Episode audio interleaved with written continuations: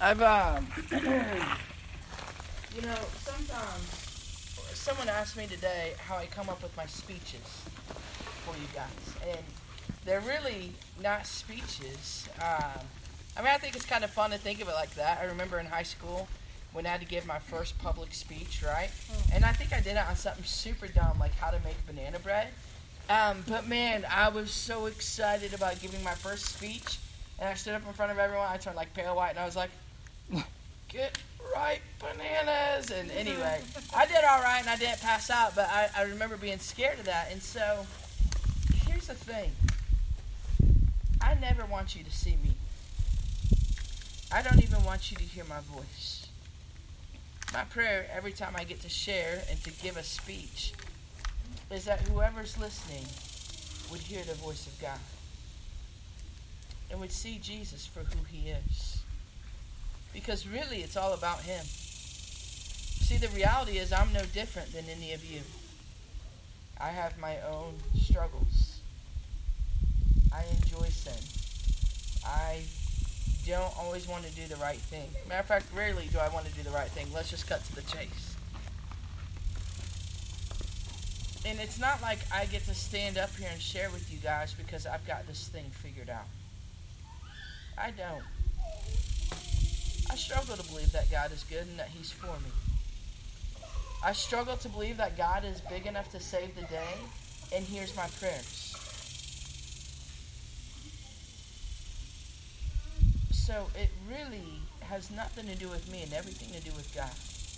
And so this is what I do to prepare for my speeches. Are you ready? I pray. And I say, hey, God, you know we, we're going to gather tonight. We're going to go swimming. We're going to do worship. And then I'm going to have an opportunity to share. What would you like?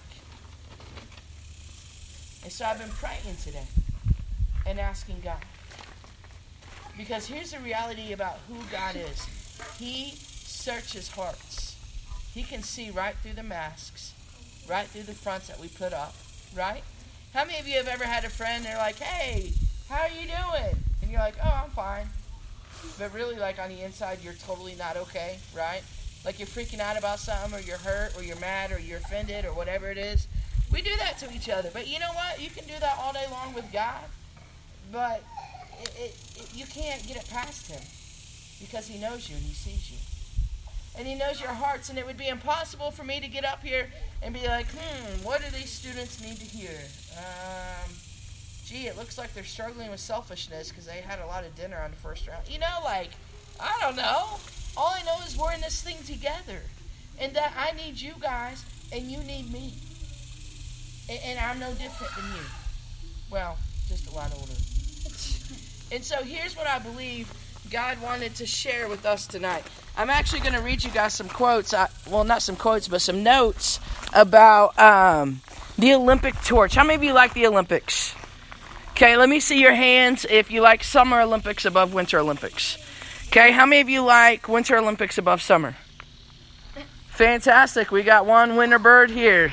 The rest of us like Summer Olympics. Um, I was thinking tonight about how this week has been incredible. God has done amazing things. You've survived. You've been stretched. You've had your disagreements and your spats. You've been reminded more than one time to not throw your cup away or to pick up your sock or your shoe. You've been told more than 10 times, I'm sure, lights out or time to wake up. We've got to go. yeah, and it's been incredible. But not only has all of that happened, God has done a work in your heart. And you will not go home the same. But here's the anxiety that every single one of you are feeling tonight. You ready? I'm about to read your mail. Some of you are panicking a little bit because this week has been so incredible and you've grown and you've loved the worship and the nightly devotions and you've served. And, and man, you rocked the block party, but you know that tomorrow you're going to go home and it's going to be difficult because you're not going to have 13 roommates saying goodnight right before lights go out. And some of you are going to go home to families that may not believe in Jesus. And you're going to go home to friends that are going to tempt you. And so there's a little bit of disappointment. There's a little bit of discouragement that settles in on the last night of a camp or on the last night of a mission trip. Trust me, been there, done that, bought the t shirt. because it feels impossible to take what you've gotten here and it feels impossible to take it home and walk it out. And that is a lie straight from the pits of hell. That's what the enemy would want you and I to believe. But the reality is that Scripture says you have everything you need to live a life that's pleasing to God. And you don't even need a Mr. Owens to make that happen, as awesome as he is. But the question that remains tonight is how is this thing going to play out? What are you going to do tomorrow when you go home and you're in familiar territory and Tammy's not there um, encouraging you? What are you going to do when you go home this weekend and you don't get to see each other and all of your, your friends who don't know Jesus and they don't love Jesus are tempting you? What are you going to do? How are you going to respond? Because it is 100% your responsibility how this thing plays out. It's entirely up to you.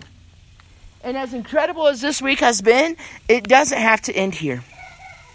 I was reading about the Olympic torch, and it says this. Super interesting. Let me wait for it to pull up. Dramatic pause. Yeah.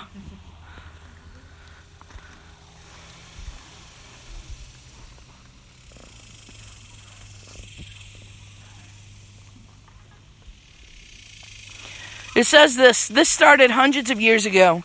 And uh, the flame is a symbol of positive values that the modern Olympics have taken from the games of ancient Greece. And, and the symbolism behind the Olympics is friendliness and peace. And you know what? That's really the kingdom of God. That's what it's supposed to be about, right? Jesus said, People will know that you're my disciples by the way you love each other, not stab each other in the back. And here's what it says about the flame, the, the Olympic torch. A new torch is designed for every Olympics. Several torches are made because each torchbearer is given his or her own to- torch. It is the flame that is passed from runner to runner, not the torch. And the sun is actually what lights the torch initially. The sun, as in S U N. But you know who lights the fire inside of your heart? The Son, S O N, of God. They use a special mirror and they somehow hold it in front of the sun, and then it gets hot, or some sort of cool science happens that I don't know anything about, and it lights the torch, and then that flame is passed from one torch to another. And different representatives of different nations run with their torch and they carry their flame. It says this um, if the torch has to be transported on an airplane, right? You know how you get on an airplane, they're like, no smoking? Well, like, duh, who's going to smoke up here, right? But, like, you can't have fire on a plane, right? So I'm like, this is crazy. They actually transport the Olympic torch on an airplane. This is what it says. If it has to be transported on an airplane, it is placed in a special security lamp that operates like a miner's lamp. The flame is kept in a special cauldron at night to ensure that it stays lit. The Olympic torch is protected by strong security along the relay route due to the importance of keeping the flame lit. And then the final leg of the torch relay, it goes around the stadium. But as I was reading that earlier, as you guys were racing in the pool and, and playing horseshoes, this is what it made me think of. If protecting the Olympic torch is that important, high security, locked in a secret cauldron at night to make sure the flame stays lit, how much more should you and I protect the flame that God has lit in our hearts? It is not circumstantial. If Jesus has done a work in your heart, if you have gotten saved, if you have worshiped Him, if He has shown you something from His Word, He has lit a fire in your heart, and it does not have to go out when you go home. As a matter of fact, it shouldn't go out when you go home. So here's the question for us tonight How will you and I keep this flame lit? Because here's the thing about the fire of God is it cleanses us and it purifies us. And you guys are going home to a dark place. You have friends that don't know who Jesus is. You have family who don't know who Jesus is. And if you say, hip hip hooray, that was a cool mission trip to San Angelo, but man, we're back to the grind. It's no big deal if I slip up and cuss. It's no big deal if I do this thing. No, it is a big deal because you have responsibility if that flame goes out. So, what will you do to protect that flame? What will you do to carry that thing home that God has shown you this week? It doesn't have to be wasted. This doesn't just have to be another experience or another trip that you chalk up as cool. And yeah, Mr. Owens, next summer we should do that again. Everything about this week, the, the stretching and the difficulty and the uncomfortableness and, and the awesomeness of it, everything that you've experienced this week should be like wind in your sails and propel you. And you should go home and there should be a revival that starts in Boyd, Texas. Not because of Mr. Owens, but because of each one of you. Every single hour, 152 people die in the world. And they will either spend forever ever in eternity with God, or they will spend forever and ever in eternity in hell, forever separated from Jesus Christ Himself. What will you do with what God has given you? See, God is commissioning you. He's saying, hey, friend of mine, this reckless love you keep singing about, I need you to go back to Boyd and tell your friends and tell your family because they don't know me. That thing that God has shown you, you need to go back and, and you need to break bread and you need to feed the hungry friends around you. Jesus never gives you something just for you. It's always for you first and for the ones around you. What will you do with what you've been given? Do you care about the fire that is in your heart? How will you protect it? And here's the other thing about fire. We learned this the other night grilling burgers in the rain at the park. You got to keep that thing going. You cannot let anything put that out. Are you going to go home tomorrow and let a fight between your parents cause you to believe in a God who doesn't exist? You're going to go home and, and you're going to face something, and, and your response is either going to be, God, I'm going to trust you and surrender you in the middle of this, or you're going to say, God, yep, you were a flake should have known better. You are responsible for fanning the flame in your heart. It is your responsibility to get into the Word of God every single day. It is your responsibility to encourage each other and to be a family, to speak life into each other. Mr. Owens is awesome, no doubt, but you know what? Jesus is your leader, and he wants to raise up some of you to be leaders. There ought to be 75 kids at that bonfire on Saturday night. And if it does not bother you to the point where you can't sleep, that there are thousands of people dying every day who never knew Jesus Christ and they're going to burn forever in eternity in hell, then I don't know that a flame has been lit in your heart. All throughout Scripture, Jesus would heal the lepers. The lepers had these oozing sores all over them. And it was so contagious and so shameful that they actually had to stay way out past the city gates. And anytime anyone from the town would walk by within eyesight of the lepers, the lepers would have to yell out, Unclean! Unclean! I mean, you talk about a confidence booster, right? Can you imagine if we had to do that as sinners? Like I said, that like I'm just chilling in the pool and then you guys show up. Sinner! Sinner! like talk about the ultimate mark of shame. But Jesus had the audacity to go and to not only hang out with them, but to touch them. You guys know the cheese touch from Diary of a Wimpy Kid? Far worse. Jesus would touch the lepers and they would be made whole and healed instantly. And you know what the lepers did? They'd go back to town. Man, you've got to know this Jesus. You've got to see what he did. The good things that Jesus does for you is never just for you, it's for the ones around you. What will you do with the fire that God has given you this week? I want to read this in 1 Peter chapter 2, starting in verse 9, and then I'm going to close. This is all about identity. Some of you have a really hard time because you're confused as to who you are. Middle school is a difficult age. You got all kinds of pressure. All kinds of cats telling you to look this way, look that. As soon as you cut your hair, oh, short hair isn't in, now it's long hair, you know? And you just can't keep up with the Joneses. But your identity, your true identity, will always come from the Word of God and come straight from God Himself. Hello, He made you. You know? It's not like He's some nerdy computer program off in a distant land unaware of who you are. Like He made you. Like His breath is in your lungs. Your identity will always come from God. This is what it says in 1 Peter chapter 2. You are a chosen race, a royal priesthood, a holy nation, a people for his own possession, that you may proclaim the excellencies of him who called you out of darkness into his marvelous light. Translation, that's everything I just said. You are to go home and tell everyone what God has done in your life this week. And you tell them and you tell them until they beg you to shut up, and then you keep telling them. That's how the fire grows. That's how the fire is contagious. Because then they're going to be like, uh, hey, that bonfire thing, is it cool if I go with you?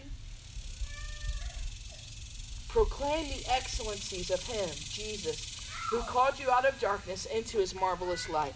Once you were not a people, but now you are God's people.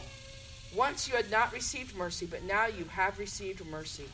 Beloved, I urge you as sojourners and exiles to abstain from the passions of the flesh, which wage war against your soul. You know where the fire of God resides? In your soul. So he takes all this time and he says, Man, you're a royal priesthood. You are God's beloved. You are chosen. You are set apart. I called you out of darkness into my wonderful light, and I choose you. I want you on my team. I handpick you to go and tell everyone what I've done for you. And then he finishes by saying this You're just passing through this land. This is not your home. Your life on earth is not to be spent building kingdoms on earth, but it's meant to be spent building the kingdom of God so that we can have one heck of a non-stop party in heaven. And he says, I've chosen you to do all of these things. And after you've done all of that, after you remember that this is not your home and you're just passing through, abstain from the passions of the flesh which wage war against your soul. Avoid sin. Point blank. That sermon will never stop being preached. You need to learn to fan the flame in your heart. You need to share that with the ones around you. And you have to wage war against sin, the fleshly things. You have to, or it will kill you and destroy you. And this will all be for waste. You know how when you're a kid, someone asks the question, hey, what do you want to be when you grow up, right? So when they asked me that as a kid, I wanted to be three different things. I wanted to be a missionary, I wanted to be a police officer, and I wanted to be a primatologist, which is someone who studies primates. I was infatuated with monkeys as a kid. And man, I was going to grow up and study monkeys and learn all about them. You know what no one ever says when they're a kid? Everyone's been asked that question. No one ever says, oh, I think I'll grow up and be an alcoholic. I think I'll grow up and be addicted to drugs. I, I think I'll grow up and be a pedophile. Nobody says that. So how does it happen? Because they didn't wage war against the sin of their soul. Fan the flame first.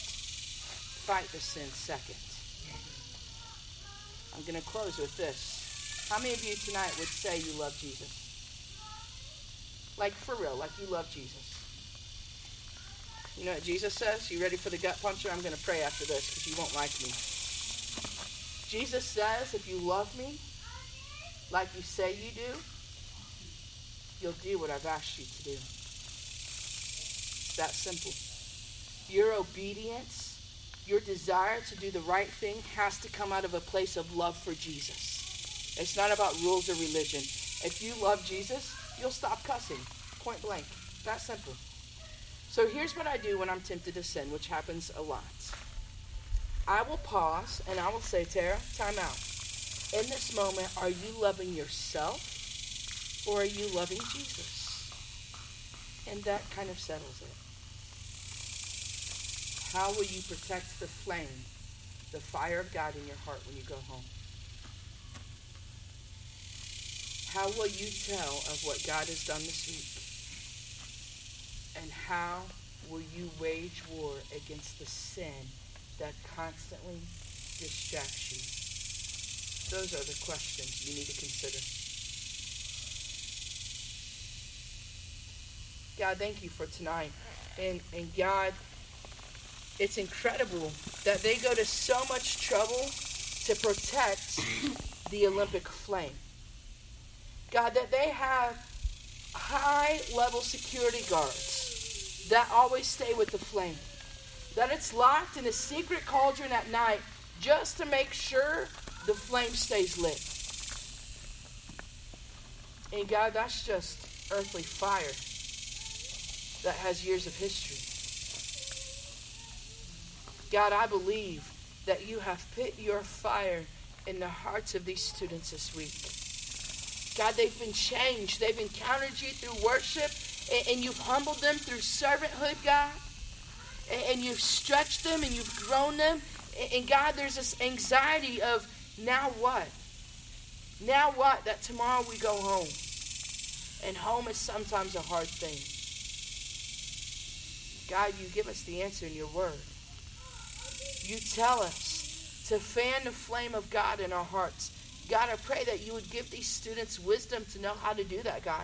That you would give them an unquenchable hunger for your word, God. That they would read their Bibles, God, even when they don't understand. That they wouldn't be able to put it down, God. That they would be addicted to their Bible more than they are their cell phones and their social media and their video games. God, I pray that they would worship in the secret place, God. That they would have a lifestyle of worship, God. That, that they wouldn't be able to stop telling you how incredible you are and, and how much they love you. God, that you would raise them up to worship in spirit and in truth. God, I pray that you would give them courage to go home and to tell everyone what you've done and who you are. God, let no one die unsaved on our hands. Give us boldness and courage, God. God, remind us that this earth is not our home. We're just passing through. And Father, would you give us the grace and the wisdom and the tenacity to wage war against the sin of our souls, the sin that so easily entangles and destroys us. God, would you bless these students with purity, purity of heart, purity of mind. God, I pray that they would be quick to obey, not because they're scared to disobey, and not because it's a rule to follow or a religion to take part in, but God, simply because they love you. And Jesus, you said if we love you, we'll do what you've asked us to do. Father, would you grow the love, grow the fire of God in our hearts tonight? Fan the flame. Ignite us with your love and your spirit, God. God, I'm asking with faith that you would start a revival in Boyd, Texas. God, that families would come to know you. God, that Boyd Middle School would be incredibly different this year. God, that you would break the chains of addiction in that place, God. That you would shut down the drug houses, God, and, and the alcoholics, that it would be disgusting to them, God. And Lord, that you would use this group, these students, to do that. That you would use them to rewrite the history books for your kingdom, God. We love you. Thank you for loving us. Thank you for choosing us to be on your team. That you call us your chosen ones, a royal priesthood, or a, set apart nation. You call us friends. God, I pray that you would embed that truth deeply in our hearts. We love you. In Jesus' name. Amen. Here's how we're going to close out tonight.